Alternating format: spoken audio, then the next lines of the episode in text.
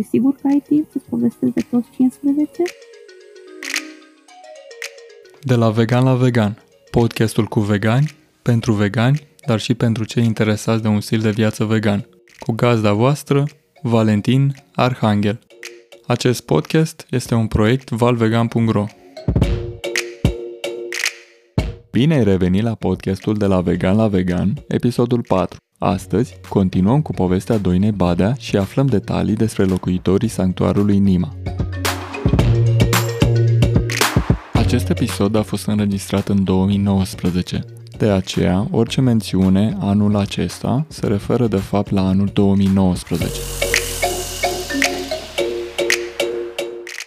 Văcuțele au într-adevăr personalități foarte distincte și dacă îți petreci puțin timp cu ele, descoperi imediat ce indivizi fantastici și minunați sunt fiecare dintre ele. Și aș putea să încep în ordinea venirilor în sanctuar sau cu Nima, cea care a inspirat și numele sanctuarului. Mm, Nima este berbec, ca zodie, și e un berbec tipic. Mm, aș fi crezut că și văcuțele sunt pot să aibă trăsături caracteristice unor semne zodiacale, dar în cazul ei chiar așa este. Este o tipă tânără și încăpățânată și foarte curioasă și um, determinată. Nima are încredere în ea, uh, nimeni nu e teamă de nimeni și de nimic. Dorința ei e lege. în momentul în care na, a suferit acea fractură și postoperatoriu a a avut parte de multe anestezii și de multe injecții și dezvoltase o anumită teamă știi, față de oameni în acea perioadă. Însă, după ce am scăpat de gips, undeva prin aprilie anul trecut, anul acesta, uh, am putut să văd uh, cum devine ea însă, știi, cum lasă așa, așa ușoară teamă și așa ușoară ținere deoparte și, ce să zic, Nima, dacă nu are chef de mine, mă fugărește din sanctuar, adică din curtea ei. Ești femeie de aici. Și atunci când te acceptă, știi cum sunt pisicile, că dacă te acceptă și te, și te iubesc, ești, ești ales, știi, ești chosen, ești privilegiat. Exact așa este și cu văcuțele. Și cu Nima în special. Indra este cea mai bătrână uh, văcuță din sanctuar nu știm exact ce vârstă are, pentru că atunci când uh, a fost înregistrată prin 2005, în evidențele de SV, proprietarul ei de la vremea respectivă a declarat-o mai tânără ca să poată vinde ulterior la un târg. Deci uh, ea oficial are 18 ani, dar este exclus, are 22, 23, 24, nu știm, este chiar la finalul vieții ei. Este bunicuța noastră din toate punctele de vedere, adică sentimentele pe care le avem cu toții față de ea sunt ca na, sentimentele unui om obișnuit față de bunica care l-a crescut și pe care îl iubește. Nu? Indra este extraordinar de tolerantă și de blândă și de iubitoare. Cred că este cea mai blândă ființă pe care am cunoscut-o vreodată uh, și îți transmite așa, când, când stai cu ea și te conectezi așa puțin cu ea în liniște, îți transmite că, da, oamenii m-au chinuit, am avut o viață grea, dar eu v-am iertat pe toți și vă iubesc. Și este un sentiment extraordinar, te, te face, te schimbă calm, te face să vrei să ajungi și tu acolo. și Indra iubește pe toată lumea e foarte atașată de Nima, special, și nu suportă să fie despărțită de ea. Um, are probleme de sănătate și apreciază foarte mult că atunci când observăm că o doare burtica sau doar picioarele, venim și o masăm și o ajută foarte mult și și arată recunoștința. E cea mai pupăcioasă văcuță din sanctuar. Bine, și are o limbă extrem de abrazivă care îți lasă excoriații pe față. Aici trebuie să strângi din dinți și să zâmbești când Indra îți arată iubirea, iubirea ei, dar e, e fantastică și m- nici nu pot imagina cum, cum va fi ca ea să nu mai fie, tocmai pentru că este atât de minunată și te, te mișcă atât de profund, știi, prin felul ei de a fi și bunătatea ei așa dincolo de lumea asta. Și mai este fetița tot unul dintre primii veniți în sanctuar. Fetița este o văcuță care n-a fost niciodată exploatată pentru lapte, n-a fost inseminată, nu a dat naștere, nu a fost mulsă. Uh, ea era adolescentă când a ajuns în sanctuar și practic aici în sanctuar s-a format ca adult. Și este o tipă de o dezvoltură extraordinară care te privește direct, de la egal la egal, nu are niciun fel de teamă, niciun fel de reținere, este foarte calmă și foarte echilibrată, este un mic lider în, în gașca ei. Uh, e puternică și știe, știi, nu e genul de show-off. Dar dacă cineva necesită să fie pus la punct, o face rapid și clar și neechivoc și se calmează, știi, și vede în continuare de, de tremurile ei. Și iarăși este extraordinar de blândă și permisivă cu oamenii. Este un, una dintre puținele făcuțe tinere care acceptă ca știi, chiar toată lumea să vină și să o mângâie. Că majoritatea făcuțelor tinere nu au chef de toată lumea în orice moment al zilei, știi? Și noi respectăm lucrul ăsta. Și vizitatorii trebuie să, sanctuarului trebuie să o facă. Dar fetița nu, fetița, ok, hai, dacă te face fericit, ok, hai, mângă mângă mă, eu văd ale mele, nu mă supă. și mai este Vrăduț, uh, vițelușul care a rămas orfan, povesteam de el mai devreme. Uh, Vrăduț este adolescent, uh, în anii văcuțelor, are puțin peste un an și jumătate și avea șase luni când a ajuns în sanctuar și a copilărit aici. El încă uh, este în perioada de formare. A fost o vreme în care absolut toată lumea, în special văcuțele, îi permiteau tot felul de șoti și de trăznăi. Adică ne sărea în spate, ne fura mânușile și căciulile și gențile și așa.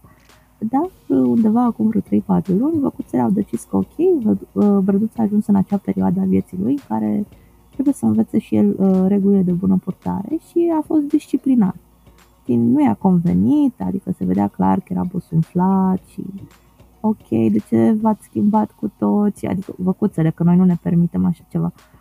De ce trebuie să stau la coadă, la mâncare, de ce nu mai pot să mă să, na, să te împun cu coarnele în Hector sau să sar pe tine fetița, de ce nu mă mai lăsați? Și acum s-a, na, a început să, probabil să se maturizeze, acceptă uh, regulile și ierarhia turmei și cred că asta a fost practic motivul pentru care a făcut să au decis să-l disciplineze și e, e încă un bebe pupăcios, curios, uh, este expertul nostru în textile, pentru că e absolut pasionat de textile. Vii cu o geacă nouă, cu un pantalon nou, el trebuie să-l lingă, să ia așa, cum am luat noi între mâini, știu, un material ca să vedem ce textură, cât de fin e. e la el este, na, și ce gustare, știi? Și trebuie să-i satisface această curiozitate mai încotro. Mm, după aceea, Hector, Hector a trăit mm, toată viața lui până să vină în sanctuar singur. Însă în momentul în care a ajuns în sanctuar uh, și le-a cunoscut pe cuțele noastre, a decis el așa și toată lumea a fost ok, adică nu a avut nimeni nimic de comentat, că el este liderul lor. Și uh, nu, e, nu este genul de mascul dominant la care te gândești, știi, că e liderul. Nu, este el este tipul ăla din familie care este excesiv de preocupat de siguranța fiecăruia din familie. Uh, e extraordinar și de dedicat. Adică îi dă seama cât de mult îi iubește ca să facă chestia asta. Deci siguranța celorlalte văcuțe este prioritatea absolută a lui Hector. Îi organizează, uh, de când i-a mutat pe pășune vara asta uh, am văzut că s-a schimbat comportamentul lor, că au început băieții să stea pe rând să facă pază. Adică restul turmei mănâncă, se relaxează, rumegă, visează, doarme. Unul stă în picioare, cu urechile ciulite și ascultă, știi? Ce sunete se au prin pădure, cine vine, ce face, știi? Și dacă e cazul, dă alarmă. Ei, și Hector dă aceste stabilește uh, când e rândul cui să facă pază și pentru cât timp și cine îl locuiește. El e cel care practic organizează turma. Deci nimeni nu-i se opune și nimeni nu are alte opinii uh, când intră fetițele în călduri, pentru că toți masculii sunt castrați, sterilizați, însă pentru femeile încă nu am găsit o soluție de sterilizare. Uh, aș vrea una neinvazivă, laparoscopică, aceeași problemă că în România nimeni n-a mai sterilizat văcuțe, poate doar dacă a fost o operație de cezariană cu complicații când în cadrul acelei operații s-a scos uterul și practic s-a sterilizat. Dar, mă rog, sper să găsesc uh, tot așa ajutor și pe cineva din Statele Unite cel mai probabil care să ne asiste cu această chestiune. Dar până în acel moment, um, fiind mamifere, știi, secretau un ovul, lună de lună, știi, deci cu o ciclicitate lunară, și sunt aceste trei zile de ovulație în care au loc um, secreții hormonale masive care determină tulburări comportamentale masive la toate văcuțele. Uh, Femele uh, mascul castrați nu contează, toți resimt și trec prin asta. Și um, în această perioadă se călăresc reciproc, știi? Fete pe fete, băieți pe fete, nu se întâmplă nimic, nu are ce se întâmple, dar ei se călăresc. Și Hector uh, nu le permite. La un moment dat a zis că el nu le mai permite celorlalți băieți să le călărească pe fete și își dedică o mare parte din timp în acele zile de imensă tulburare în turmă, uh, stând practic de pază la fundul fetei și nu mai îndrăznește nimeni să se apropie. Culmea, Hector e cel mai mic de statură dintre băieți. Efectiv cel mai mic, dar nu, e o chestie de atitudine, se pare, știi?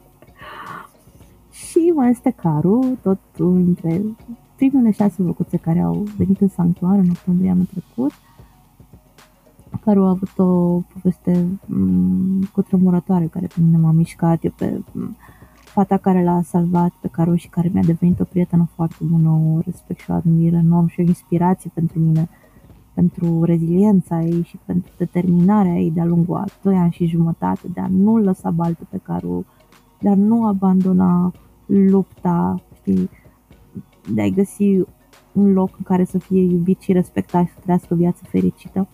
No, și Caru e un suflet de copil. E, acum este, să zic așa, bărbat în toată firea, dar uh, și-a păstrat candoarea copilărească și se uită așa cu niște ochi atât de inocenți și de deschiși și de întrebători și la tine și la lume. E un tip foarte sensibil.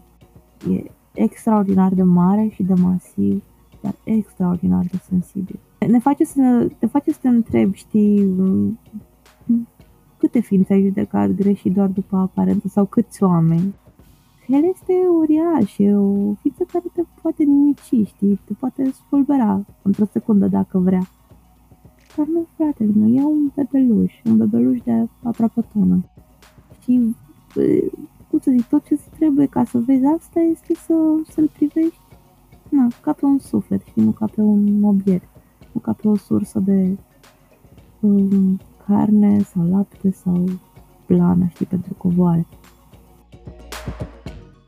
În luna martie um, au venit următorii patru prezidenți, patru văcuțe care au fost salvate de-a lungul anilor, din diverse situații, de um, Asociația Cola Cariola. Martie uh, 2019, adică da. următorul an. Uh-huh. Uh-huh. Martie anul acesta. Și uh, ne-au sunat să ne întrebe dacă există vreo posibilitate să reloce făcuțele care trăiau pe vremea respectivă în uh, lângă adăpostul lor de căței, de lângă București, un adăpost mare cu sute de căței, să le reloce în sanctuar, pentru că na, condițiile din adăpostul de căței nu sunt într-adevăr cele ideale pentru o văcuță. Văcuțele sunt niște ființe care apreciază enorm calmul și liniștea și într-un adăpost de căței nu ai calm și liniște. Și, ă, din fericire, la momentul respectiv, chiar aveam și teren și cort și absolut tot ce era nevoie ca să deplinim și am acceptat bucuroși. Și astăzi au venit ă, două văcuțe, mâine au venit doi văcuți, au venit băieții Um, patru făcuțe um, așa, care formau o, o familie strânsă și unită, știi, very close unit. Uh, a durat ceva timp până s-au acomodat, uh, pentru că a fost o schimbare dramatică pentru ea și presupus despărțirea grupului timp de o zi, că au venit fetele și apoi băieții și au fost destul de traumatizați din cauza asta. Ar fi vorba de, începe așa, în ordinea uh, mărimii, de la cel mai mare la cel mai mic. Orlando, care este cel mai masiv oraș sau o, ca să zic așa, din, din sanctuar. El are probabil o tonă sau aproape o tonă. Are un cap așa cam cât jumătate din corpul unui om de înălțime medie. Uh, este efectiv uriaș. Și um, inițial, văzându-l cum se poartă așa în gașca lui, ne-am presupus că Orlando ar fi un fel de lider, așa mai demn și mai tăcut, care nu se nu face show off și de undeva foarte seren și foarte relaxat ghidează turma. Dar ulterior ne-am prins că Orlando este de fapt m- cel mai prostuț, ca să spun așa. Deci pe cât este de mare, pe atât este de tântălău. Bine, în sensul bun al cuvântului, știi? Că este, este mai încet, știi, analizează mai greu informațiile, nu are așa curaj să ia el el decizii, nu trebuie să fie ghidat de altcineva. Dacă apare o situație nouă și altă văcuță is getting involved, știi, se implică în acea situație, atunci o face și el, dar altfel el singur, el din proprie inițiativă, nu. Deci este, este așa, este să zic copilul, copilul special al, al acestei turme. Și um, este, nu, um, vin oameni, știi, vin vizitatori, se simt intimidați, consideră periculos, câteodată și cu veterinarul nostru de aici am avut discuții că a trebuit să facă recent uh, două injecții cu antiinflamator, că într-o dimineață am văzut că și chiopătea cu un picior, nu știu ce s-a întâmplat, posibil o luxație, bine, fiind foarte masiv, uh, dai seama și ce presiune pe acele piciorușe. Și uh, veterinarul era, na, legați-l, uh, să găsim o metodă de contenție ca să poată să administreze uh, injecția în siguranță, că ne spunea când dă din cap, ne aruncă pe toți la 10 metri. Și am demonstrat că și cu cal, cu mângâieri și cu bomboane speciale pentru cai, Orlando a stat liniștit două zile la rând să-i se facă injecția și nu s-a supărat pe noi. Nu ne-a agresat, nu s-a apărat, într-adevăr s-a scuturat puțin, dar i s-a putut administra tratamentul medical în condiții de siguranță și pentru el și pentru oameni și pentru veterinar, fără să-i provocăm teamă și stres și să-l spunem la contenție, cum se practică de obicei când se administrează tratamente la văcuți. Și uh, uh, o altă chestie absolut adorabilă despre Orlando este că e fascinat de flori. Deci dacă îi arăți o floare sau vede o floare, îi duce o floare, e, e complet absorbit așa și întinde câtul spre floare și o adulme că cu plăcere. Uh, cred că personajul Ferdinand, dacă știi desenele animate, era un tăuraș negru, Ferdinand. Pe dansa sau ceva? Da, da, da, da, da, și tot așa. Uh, uh, mirosea florile cu multă pasiune, așa și cu nesat. Cred că a fost inspirat de o făcuță din realitate, pentru că, uite, acum în 2019 există Orlando, tăurașul care e fascinat de flori și noi spunem că este un fluturaș captiv în corpul unui taur mare, pentru că asta e sufletul lui de fluturaș. Sensibil, delicat, așa mai, mai timid, mai în lumea lui. Și al doilea ca mărime e Fernando, care de fapt e cel mai înalt dintre cea, cea mai înaltă văcuță de la noi. Deci te uiți la el de jos în sus, dar nu e așa de masiv și are, nu știu, 700 de kilograme, 750. Și Fernando este un cățel la propriu și la figurat. Uh, pasiunile lui sunt mâncarea și trițurile. Este extraordinar de curios, cred că este cea mai curioasă băcuță din sanctuar. Um, te urmărește, știi, pe unde te duci, să strângi bălegarul, să pui ceva în roabă, să faci una alta, Fernando este după tine. Mai nou a dezvoltat o relație foarte strânsă cu Hector, cu liderul lor. Uh, este practic îndrăgostit de, de Hector. Deci uh, se vede că îl adoră pe Hector, îl iubește pe Hector, stă numai la fundul lui. Uh, la un moment dat pe Hector l-a înțepat o insectă și înțepătura s-a infectat. A trebuit să-i dăm cu un spray antibiotic și cu un ungent antibiotic să ne asigurăm că trece infecția.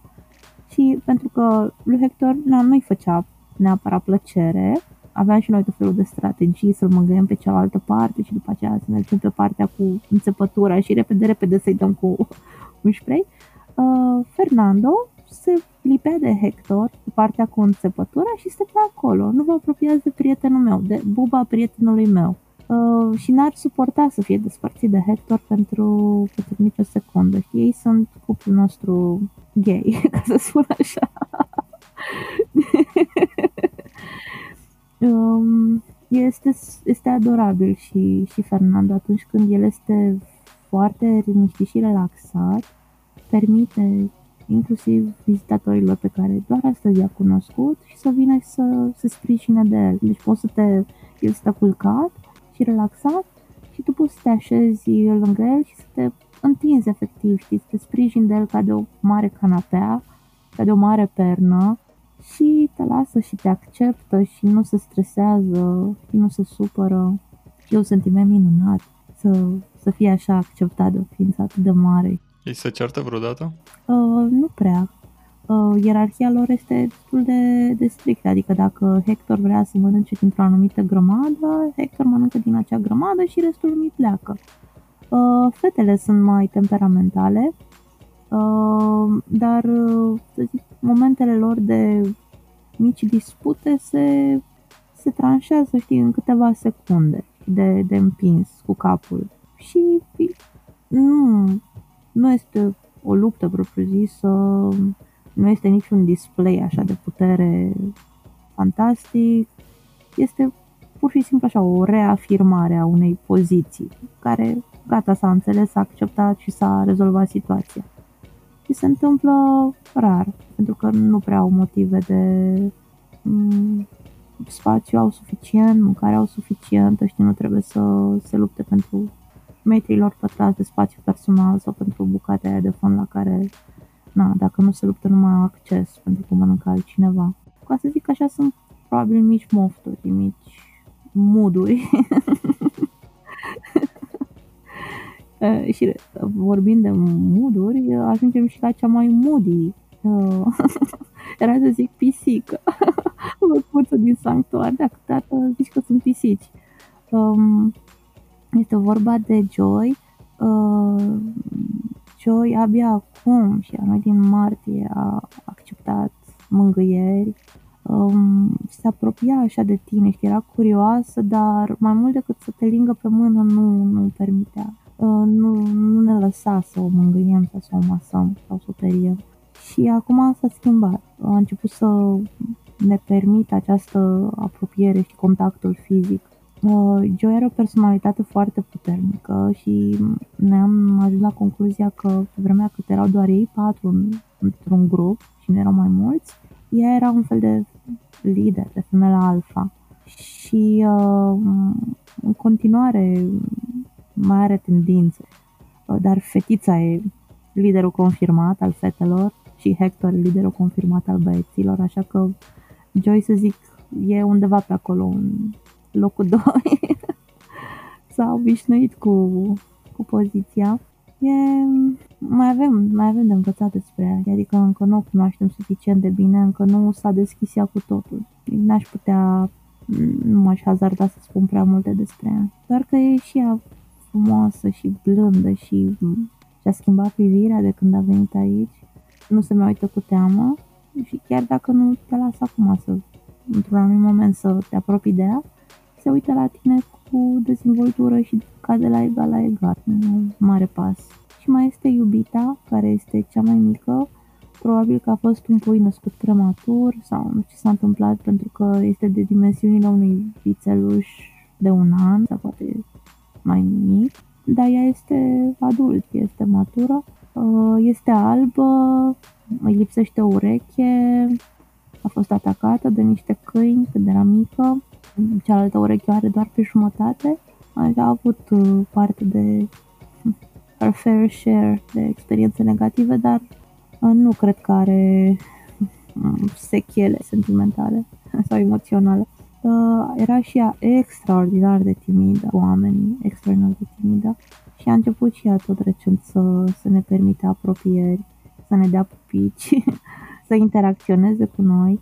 A descoperit, adică i s-a reconfirmat la un moment dat că indiferent ce se întâmplă în sanctuar, nimeni nu-i face absolut nimic și câteodată e chiar notic, adică cu scuture așa din cap și uh, sare așa puțin pe picioarele din față, sunt manifestări notii al unei văcuțe pe care nu le-ar face dacă ar simți teamă sau intimidare față de o situație. Probabil că este o bătălie așa în jurul ei.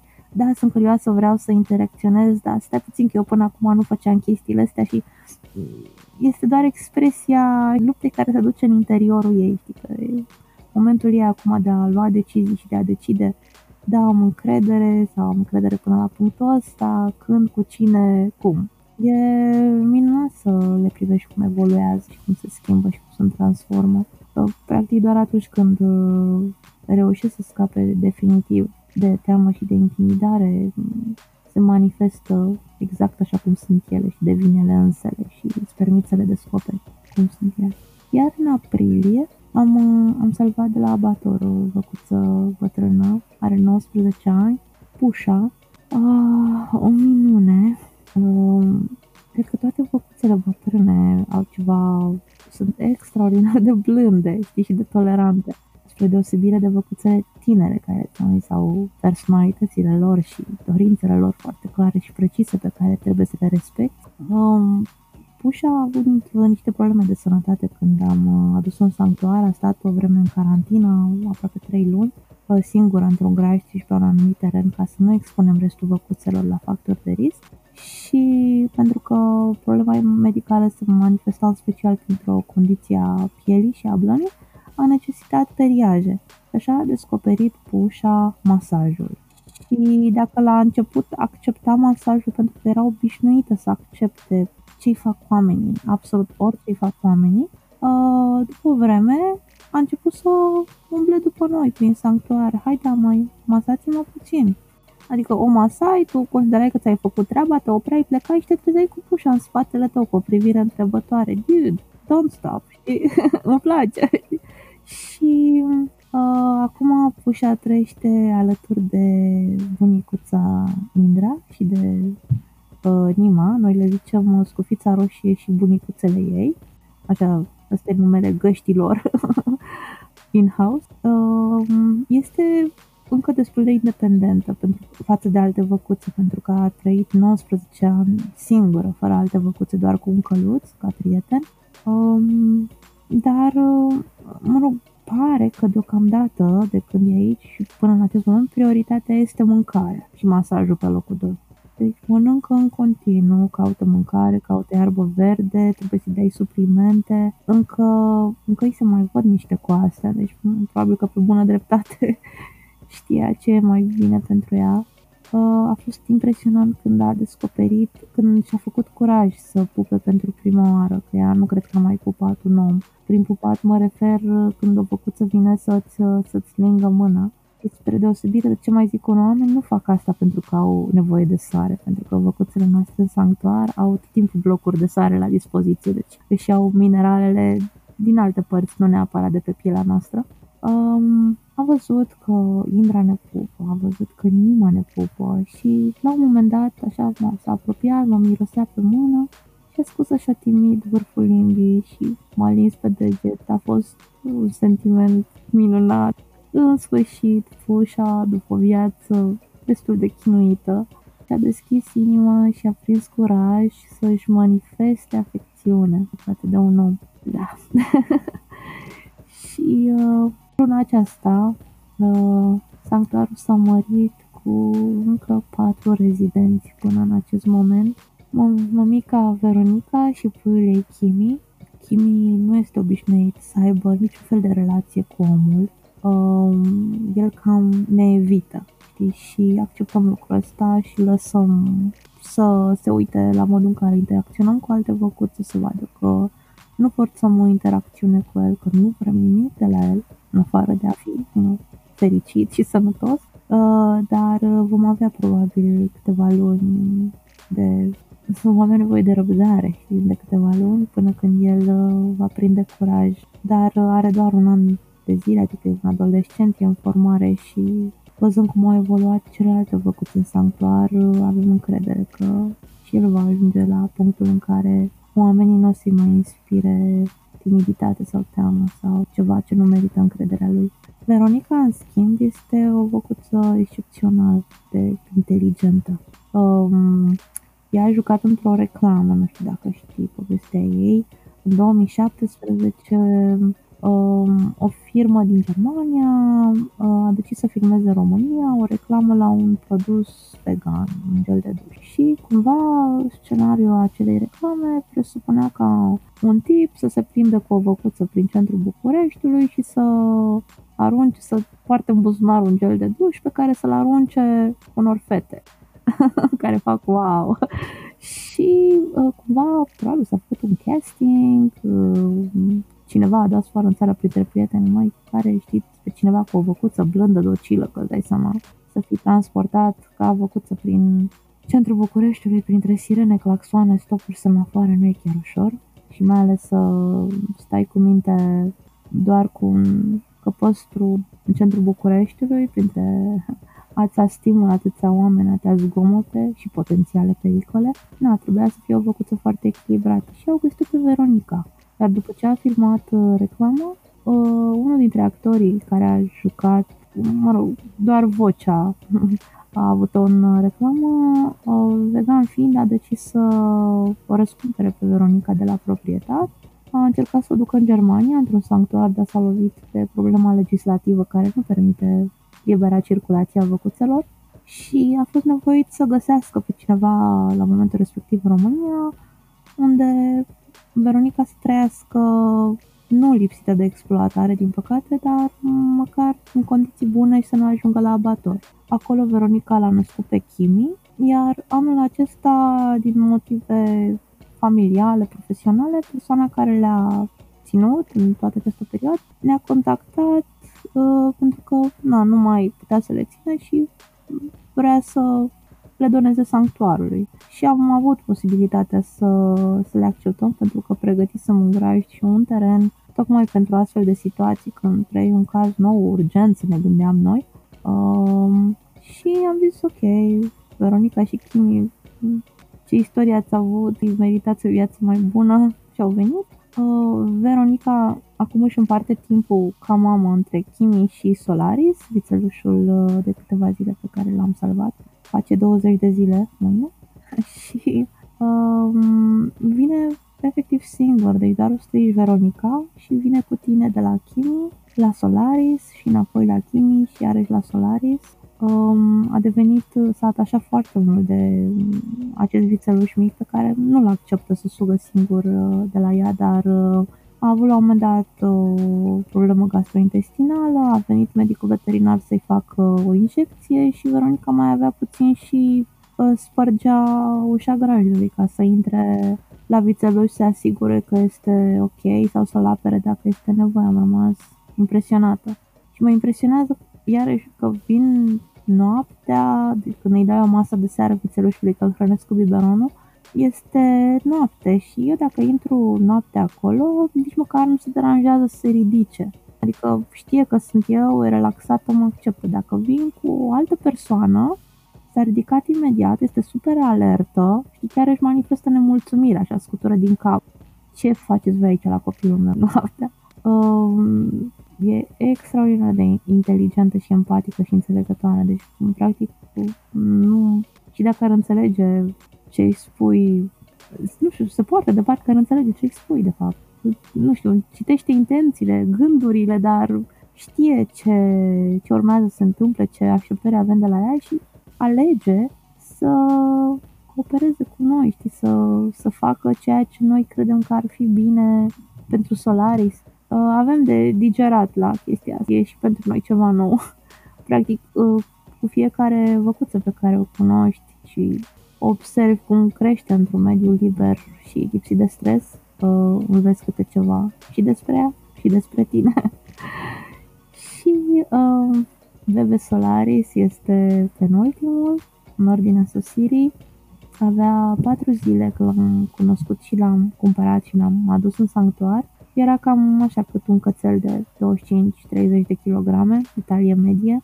Uh, din fericire, uh, deși a fost separat de mamă, uh, nu a apucat să fie speriat de oameni, adică omul care în curtea, în gospodăria căruia s-a născut, uh, nu știu, nu a țipat, uh, nu l-a lovit, nu l-a bruscat, deci n-a făcut un gest de natură să-l sperie, pentru că ei sunt extraordinar de sensibili când sunt mici, ori multe lucruri îi pot speria și sperietura aia rămâne, știi? adică se, se vede în comportamentul lor mult timp după ce s-a produs evenimentul. Și uh, preocuparea noastră, pe lângă la alimentația, igiena și sănătatea lui Solaris, este în continuare de a nu face din greșeală un gest sau o acțiune de natură să-i provoace teamă. Deci, deocamdată, sper să reușim, să nu să, să fim la înălțimea, știi, situației.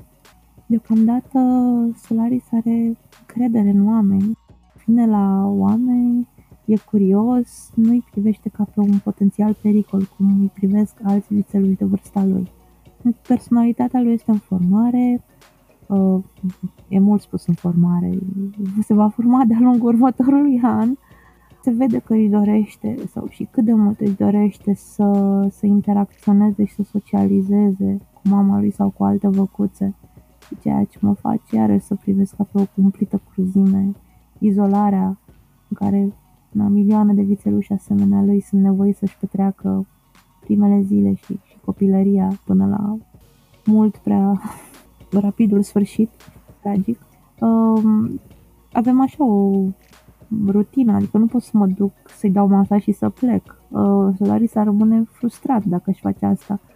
Trebuie să mă duc, să-i dau masa, uh, să, mă, să mă joc, să las să mă împungă cu cornițele, să se frece de mine cu gâtul, să se scarpine. Sunt gesturile pe care el le-ar face cu mama lui, să explorăm împreună, să mirosim ce fân și ce paie am mai adus în grajd, să tot așa, să miroasă ce haine ai pe tine, pe unde ai mers cu bocancii, a ce miros tălpile, știi? Ai un aparat, un telefon, un aparat de fotografiat, un obiect în mână, Solaris trebuie să-l lingă, să-l miroasă, să-și dea seama ce e cu el, că nu, că nu reprezintă un pericol în special. Când sunt zile calde și senine, atunci uh, îi punem un ham pentru un cățel de talie mare și îl scoatem în lesă afară la plimbare, că trebuie să-și uh, dezvolte musculatura, să învețe să sară, să-și coordoneze, știi, mișcările mai bine. Uh, și pentru că în sanctuar prejmuirea este cu gard electric, cel mai sigur și pentru văcuțe aici la noi sunt animale sălbatice destul de multe, știi că suntem la poarele munților Făgărași Uh, nu vrem ca Solaris să aibă contact cu gard electric de acum, pentru că se va speria foarte tare, motiv pentru care uh, preferăm să-l uh, scoatem la alergat în les, adică atunci când se apropie de gardul electric să putem zice stop, hai să schimbăm direcția.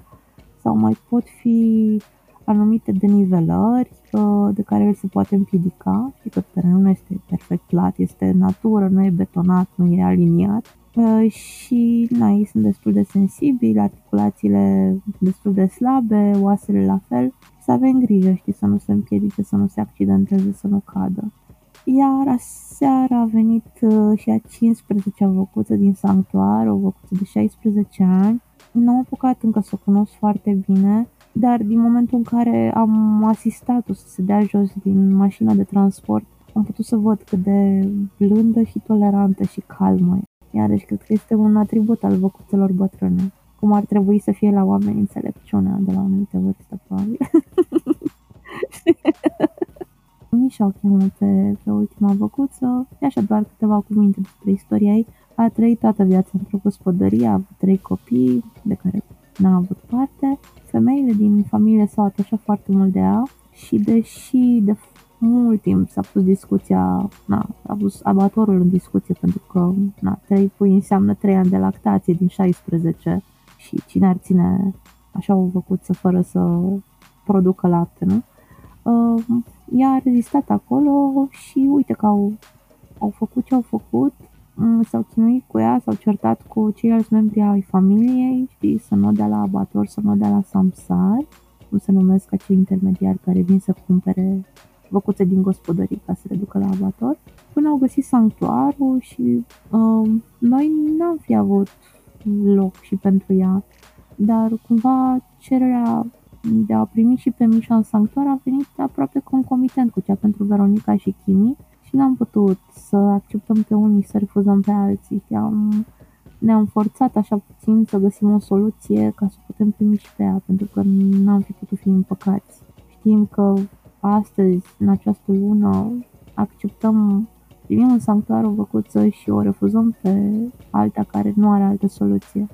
Bine, și acum sanctuarul este plin, mai așteptăm o a 16-a văcuță tot bătrână, care i-am promis tot așa de ceva săptămâni că, că o primim, dar uh, spațiu, locuri de dormit și locuit nu mai avem pentru alte văcuțe, adică doar pe viitor să mai cumpărăm alte terenuri. Asta vreau să te întreb ce planuri ai pentru viitor, pentru 2020? Um, planurile mele sunt foarte precise și anume cumpărarea pășunii pe care văcuțele au pășunat în această vară, precum și a altor locuri de pășunat. Pentru mine, sincer, prioritatea absolută sunt văcuțele care trăiesc în sanctuar, pentru că ele trebuie să aibă acea viață perfectă pe care le-am promis-o, iar pentru o văcuță o viață perfectă înseamnă o pășune, de unde să pască iarbă, ideal pe întreaga perioada verii. Și uh, pășunea pe care au păscut văcuțele în această vară a fost insuficientă pentru ele cât erau atunci. Abia acum se perfectează documentele legale pentru vânzare, dar nu, trebuie să cumpărăm investit acolo enorm ca să o pregătesc ca să poată văcuțele pășuna acolo. 14.000 de metri pătrați împrejmuit cu gard electric, uh, alimentat cu panouri solare, 5 uh, fântâni ca să ne asigurăm că au apă suficientă acolo, construcția unui umbrar uh, unde se adăpostească de ploaie, de exemplu, nu mai spun de sutele de ore de muncă pe pășune ca să cureți vegetația uscată, murele și uh, să decongestionezi locurile în care vegetația era atât de deasă încât văcuțele s-ar fi putut prinde acolo și ar fi putut prinde piciorul smucic, de a rupe, adică să previi practic accidentele. Și pe, pe pășune, la baza pășunii, acum avem și, un, și depozitul de, de fân pe care l-am construit. Deci uh, am lucrat și am investit enorm în acel loc. Uh, lor le-a plăcut enorm și, într-adevăr, e o bucățică de paradis acea pășune. Deci trebuie neapărat să o achiziționez și această achiziție se va întâmpla în 2020. Adică am toate uh, resursele mele financiare sunt îndreptate acolo și dacă mai pot și alte pășuni. Deci nu mai am posibilitatea în anul următor să cumpăr terenuri de locuit în sanctuar. Acum, ce să zic, um, eu sper să știi că acest loc primul sanctuar pentru animale considerate de fermă, să atragă în jurul lui comunitatea vegană, care atunci când eu nu o să mai pot sau eu nu o să mai fiu, să continue acest proiect, adică să se asigure că aici, pentru cât timp va mai exista planeta aceasta, văcuțele și alte animale de fermă din România să-și găsească un refugiu și să trăiască o viață fericită și în libertate și dragoste, să nu le lipsească nimic. Adică, practic, eu ce fac aici? Creez o bază. O bază pe care alți oameni pot să construiască mai departe. Alți vegani, alți, alții ca noi, pentru care văcuțele să, să reprezinte aceste ființe și minunate care merită toate aceste eforturi, fără nicio discuție. Ce sfaturi ai pentru cei care ascultă acest podcast și se gândesc să facă un sanctuar? Le-aș i sfătuit să vină întâi aici, dacă nu mai văzut un sanctuar, nu am mai vizitat un sanctuar și nu știu cum funcționează, să vină întâi aici, să vadă ce presupune munca de zi cu zi într-un sanctuar, indiferent de sezon, de anotimp, le-aș spune să nu facă lucrul ăsta decât dacă au un backup financiar propriu considerabil, pentru că, deși sanctuarul atrage donații și voluntari și susținători, uh, raportat la nevoile văcuțelor și nevoia de a investi în teren, pentru că nu-ți permit să stai cu chirie sau nu știu, în arendă, știi, pe un teren cu foarte multe animale și să știi că riști ca peste un an, 2, 3, 15 să trebuiască să te muți de acolo. Nu. Când ai atât de multe animale mari, care au nevoi foarte specifice, care necesită investiții mari în amenajarea acelor terenuri, ești obligat să le achiziționezi, știi? Că știi că e proprietate și este a lor și nimeni și nimic nu le poate da afară de acolo. Și, na, chestia asta nu se poate face cu donații în acest moment în România. E o realitate. Deci fiți, uh, asigurați-vă un backup financiar și veniți să vedeți cu ochii voștri ce înseamnă, pentru că îți trebuie foarte multă disciplină, autodisciplină în special, și să te motivezi să te ridici din pat la aceeași oră de dimineață și să faci toată acea muncă cu punctualitate absurd, știi, absurdă, pentru că pentru ele, pentru animale, este vital. Face diferența dintre nemulțumire și stres și mulțumire și relaxare. Și dacă ai aici animale stresate și nemulțumite, păi care mai e scopul? Eu, eu personal nu, nu, pe mine m-ar demotiva m-ar, m-ar dărâma să le văd pe ele nemulțumite și stresate. Când spui să vină să vadă unde mai exact să vină, unde sunteți voi? În Brăduleț, județul Argeș. Brăduleț este o comună situată la 25 de km de Curtea de Argeș și vreo 40 de km de Câmpul Mușcel, uh, foarte aproape de Vidraru, de Transfăgărășan Uh, cu acces auto foarte bun din București. Uh, eu uh, mai trebuie să ajung în birou în București la joburile mele și eu fac două ore de la poarta casei până la intrarea în militari, fără să, te, fără să depășesc viteza legală, fără să mă stresez, fără să mă grăbesc. Că plouă, că ninge, că e senin, știi că în două ore ai ajuns. Și uh, acces cu trenul se poate face până în curtea de Argeș, sunt și microbuze, uh, maxi taxi între Curtea de Arge și Brăduleț. Brăduleț este o zonă puțin cunoscută, eu am aflat de ea în 2014 când am decis să ne și mutăm aici. Am văzut un anunț imobiliar și era așa o căsuță bătrânească în vârful unui deal cu nimic de jur împrejur, 15.000 de euro. Și în București, cu 15.000 de euro, poți să ții un garaj. și era wow eu fiind și pasionată de munte, adică muntele e viața mea și am zis, wow, zona e interesantă, oare pe unde fi, ce prețuri mici, ce mișto arată în poză și am început să caut pe Google și o săptămână, cred că am, a devenit pasiunea mea, adică în timpul liber asta făceam. Citeam pe Google tot ce găseam despre Brăduleț sau Brădetul, unul dintre satele din comună.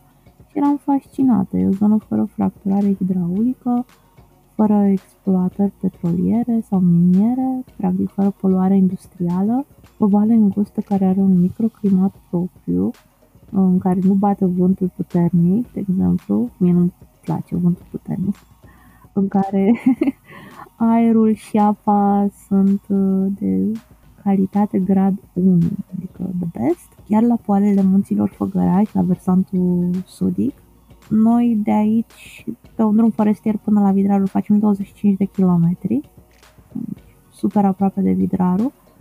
Uh, cam în două ore cu o mașinuță 4x4 pe drum forestier aici și pe golul alpin, poți să mergi cu mașina pe drum forestier până la 2300 de metri altitudine și de acolo se deschide așa o multitudine de trasee montane și de picior și de mountain bike, păduri, păduri virgine, și foarte multă faună, cascade, locuri de escaladă, deci dacă ești îndrăgostit de munte, tot ce-ți poți dori. Și proximitatea asta nebună față de București, adică, na, noi mergeam să zic retezat și făceam șapte ore cu mașina și era ușor pe stămână, dar Brăduleț, București, e efectiv nimic, e ca și cum ai traversa Bucureștiul de la sud la nord în, la rush hour, știi?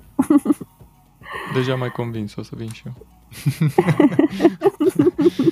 Uite, mai am uh, câteva întrebări care să ne uh, dea un pic de spor la imaginație. Mă gândesc să, să te întreb dacă ai luat cu tine toate lucrurile despre care am vorbit până acum și le-ai pune într-un balot de paie. Cum ar arăta acest balot de paie? Mm. Ar fi așa o, nu știu, ca un, ca un balon de aur, știi, sclipitor, pentru că aș, aș pune acolo doar, adică aș avea de pus acolo doar dragoste și energie pozitivă tot, și tot ce e mai frumos în viață.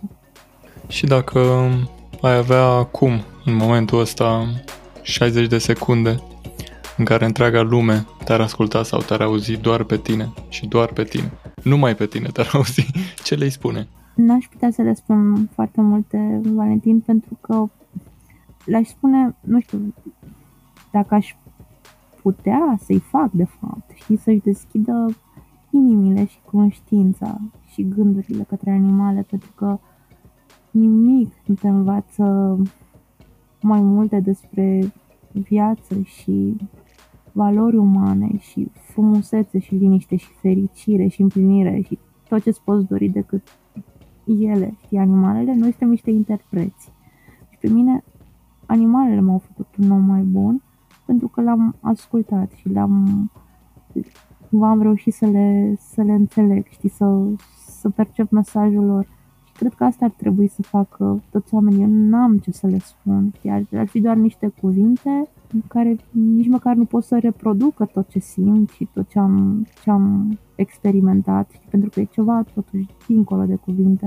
Nu știu, le-aș doar să am așa o putere, știi, cu atingere să să-i fac să-și deschidă inimile și gândurile și să nu mai, să nu mai fie dezumanizat și depersonalizat, să încerce să se reconecteze cu ei înșiși, cu universul, cu natura, cu animalele, că asta este pentru mine, cel puțin din punctul meu de vedere, după toată experiența mea de viață și toate filozofiile pe care le-am parcurs și așa, e, e cheia spre, spre fericire și împlinire și armonie, știi? Sunt lucruri pe care le căutăm cu toți în viață sau le dorim și sunt achievable. Ok, uite, am ceva poate mai interesant. Mâine la ora 1 când se ia prânzul și ai avea posibilitatea să inviți uh, trei persoane la masă, pe cine ai invita? Pot fi în viață sau care nu mai sunt cu noi? Um,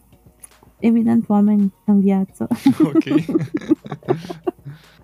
cei care nu mai sunt cu noi probabil sunt într-un loc mai bun, știi, într-o dimensiune mai interesantă, cu alte experiențe de oferit. Așa este. Mă gândeam în ideea în care te-a inspirat cineva printr-o carte sau o muzică care nu mai e printre noi, în sensul acesta. Mm, știi, eu am așa o percepție, o înțelegere proprie a Universului, știu că poate suna, știi, hilar sau stupid pentru unii, dar nu, I don't care.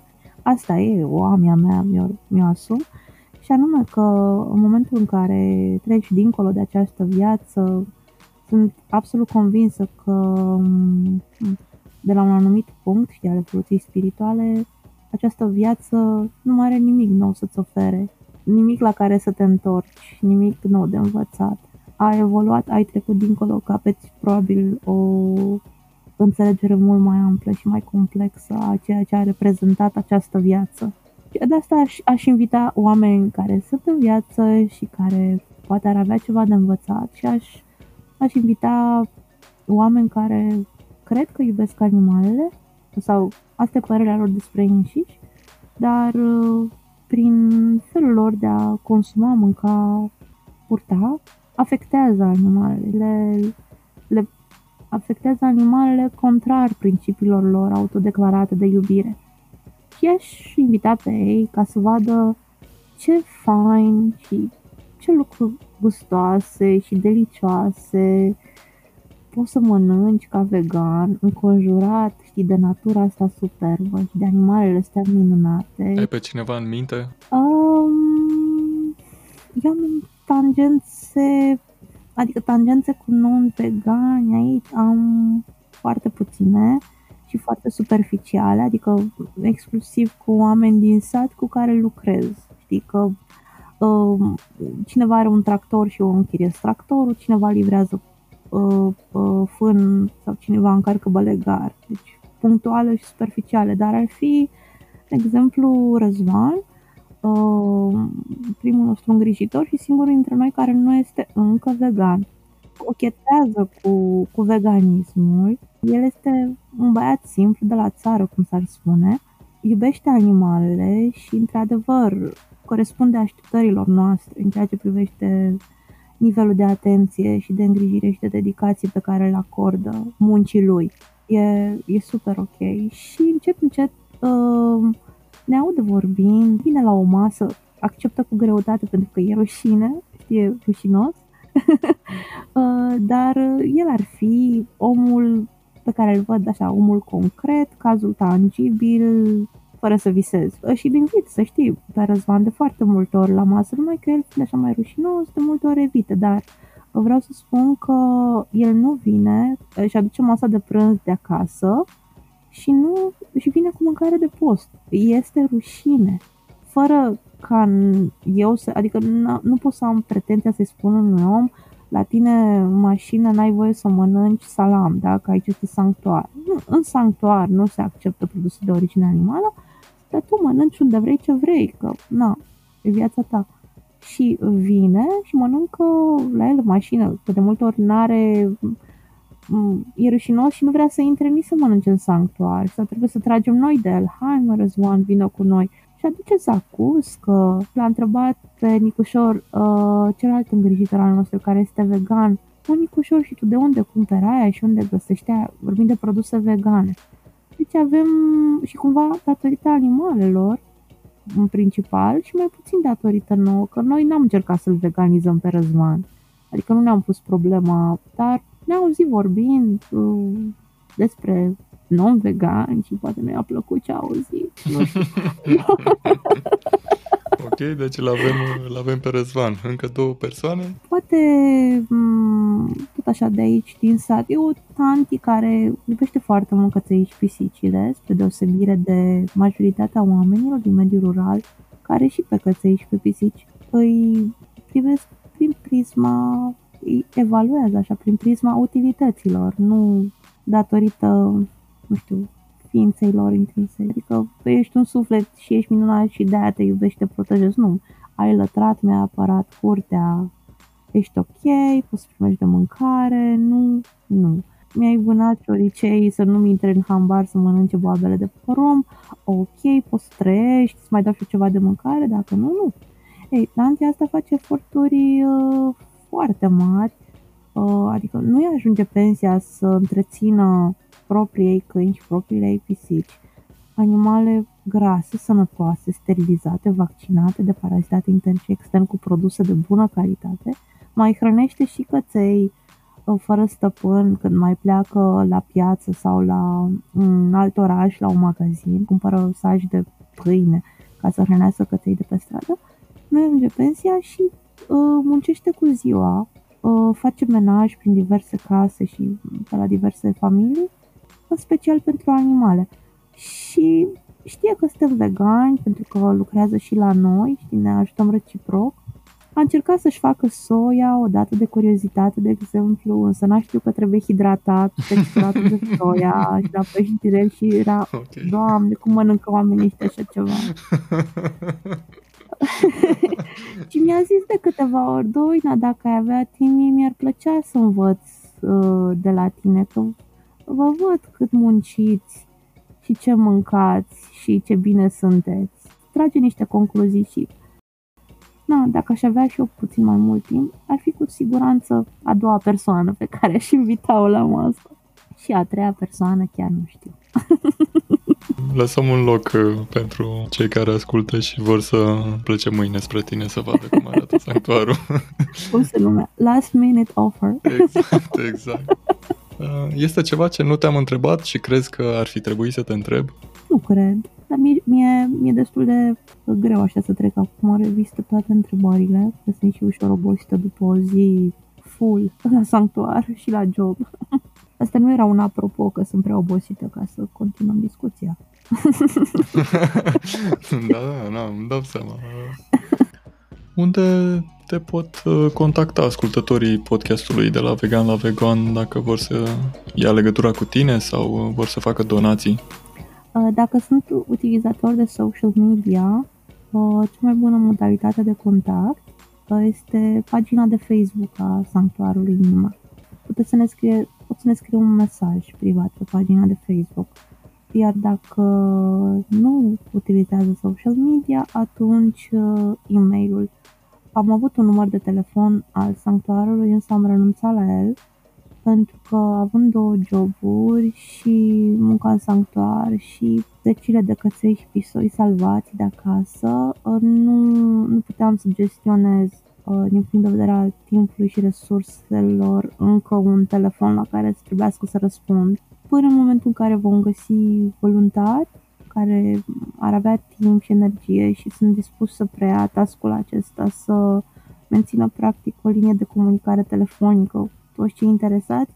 Eu îmi cunosc limitele și nu pot să periclitez nici timpul pe care îl aloc uh, animalelor din sanctuar, nici atenția cu care trebuie să tratez absolut fiecare aspect, oricât de nesemnificativ ar părea. Totul trebuie gândit și analizat și luat o decizie atentă.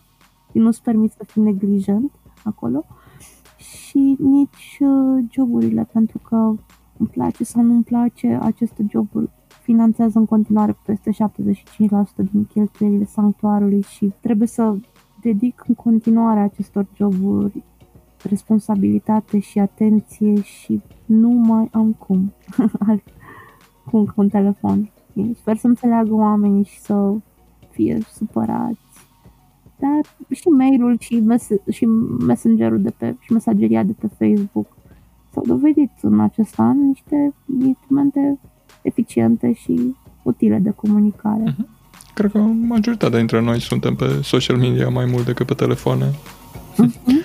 într-un fel sau altul. De încheiere, ne poți ajuta cu un uh, cel mai bun sfat pentru a face lumea un loc mai bun? Fiți empatici și fiți blânzi, indiferent că aveți în fața voastră un om sau un animal, încercați să fiți empatici, adică să încercați să înțelegeți situația și din perspectiva acelui om și fiți blânzi mai degrabă decât agresivi sau necruțători, ca să folosesc așa un termen mai dramatic.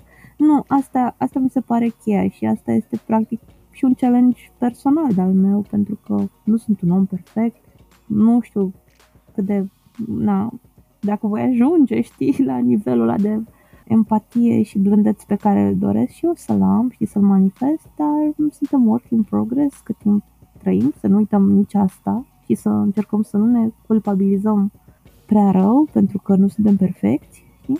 Și atât. Empatie și blândețe sunt două chestii aparent simple, dar care necesită uh, autocunoaștere și autostăpânire și exercițiu ca să le putem manifesta în viața de zi cu zi și manifestându-le facem lumea un loc mai bun pentru cei care intră în contact cu noi, în mod cert. Îți mulțumesc foarte mult, Doina, pentru că ai acceptat să facem acest podcast, acest interviu și mai ales că ai avut răbdare și nu, nu ai renunțat la idee, având în vedere că ne, ne cam chinuim de ceva timp. Am făcut-o cu foarte multă plăcere și cu foarte mult drag și um, trebuie să spun, Valentin, că mi se pare super interesant uh, proiectul tău am prieteni care ascultă podcasturi pe teme vegane, în special, uh, dar podcasturi făcute în limba engleză, de exemplu, pentru că am dedus eu, nu prea au găsit conținut și acum proiectul tău le poate oferi acest conținut și îmi dau seama și câtă muncă presupune toată munca asta din spatele unui material audio perfect și publicat. Wow! Felicitări și respect! Mulțumesc frumos! Mult spor! la sanctuar. Mersi mult, mersi mult, Valentin. Și ne vedem vinerea viitoare, ai zis? Da. Super! Aceasta a fost povestea sanctuarului Nima. Îți recomand să mergi să vezi sanctuarul și să găsești timp pentru două zile de voluntariat pentru văcuțe. Este o experiență care îți va schimba și surprinde viața într-un mod foarte plăcut. Dacă nu găsești timp pentru deplasare, poți adopta oricând o văcuță la distanță. Mai multe detalii găsiți pe pagina de Facebook a sanctuarului Nima. Înainte de a încheia acest episod, vreau să încercăm ceva nou. Adrian, un ascultător al podcastului de la Vegan la Vegan, mi-a sugerat să adaug și un moment de meditație podcastului. Așa că, indiferent unde te afli în acest moment, în autobuz, în metrou, pe stradă, în mașină, în parc, acasă sau la birou, oprește-te din ceea ce faci pentru două minute. Închide ochii și concentrează-te doar pe respirația ta. Urmărește cum și ce respiri.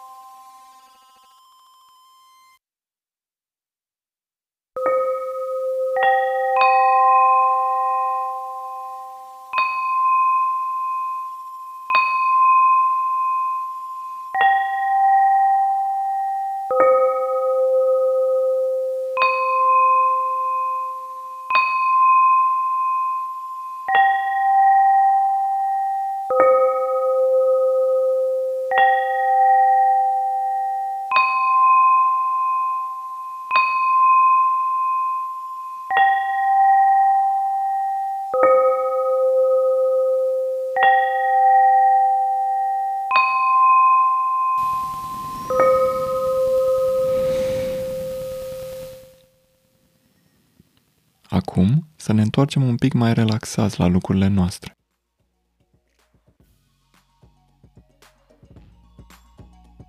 Dacă vrei să continuăm acest proiect și ai posibilitatea să susții cu bani podcastul de la vegan la vegan, intră acum pe podcast.valvegan.ro și urmează pașii de pe pagină. Altfel, un share acestui podcast este de real ajutor și nu te costă nimic. Dacă îți place să scrii despre subiecte vegane, scrie pe valvegan.ro. Mai multe detalii găsești pe website. În episodul următor, povestim cu Mihnea Popescu despre ce înseamnă să fii activist vegan în România. Până atunci, să încercăm să fim mai vegan cu noi înșine și cu cei din jurul nostru. Să nu uit, te invit în podcast. Hai să povestim vegan pentru vegani. Trimite un e-mail cu titlul Vreau un podcast la podcast.arondvalvegan.ro împreună cu datele tale de contact și un profil de social media. Pe curând, aici gazda podcastului de la vegan la vegan, Valentin Arhangel.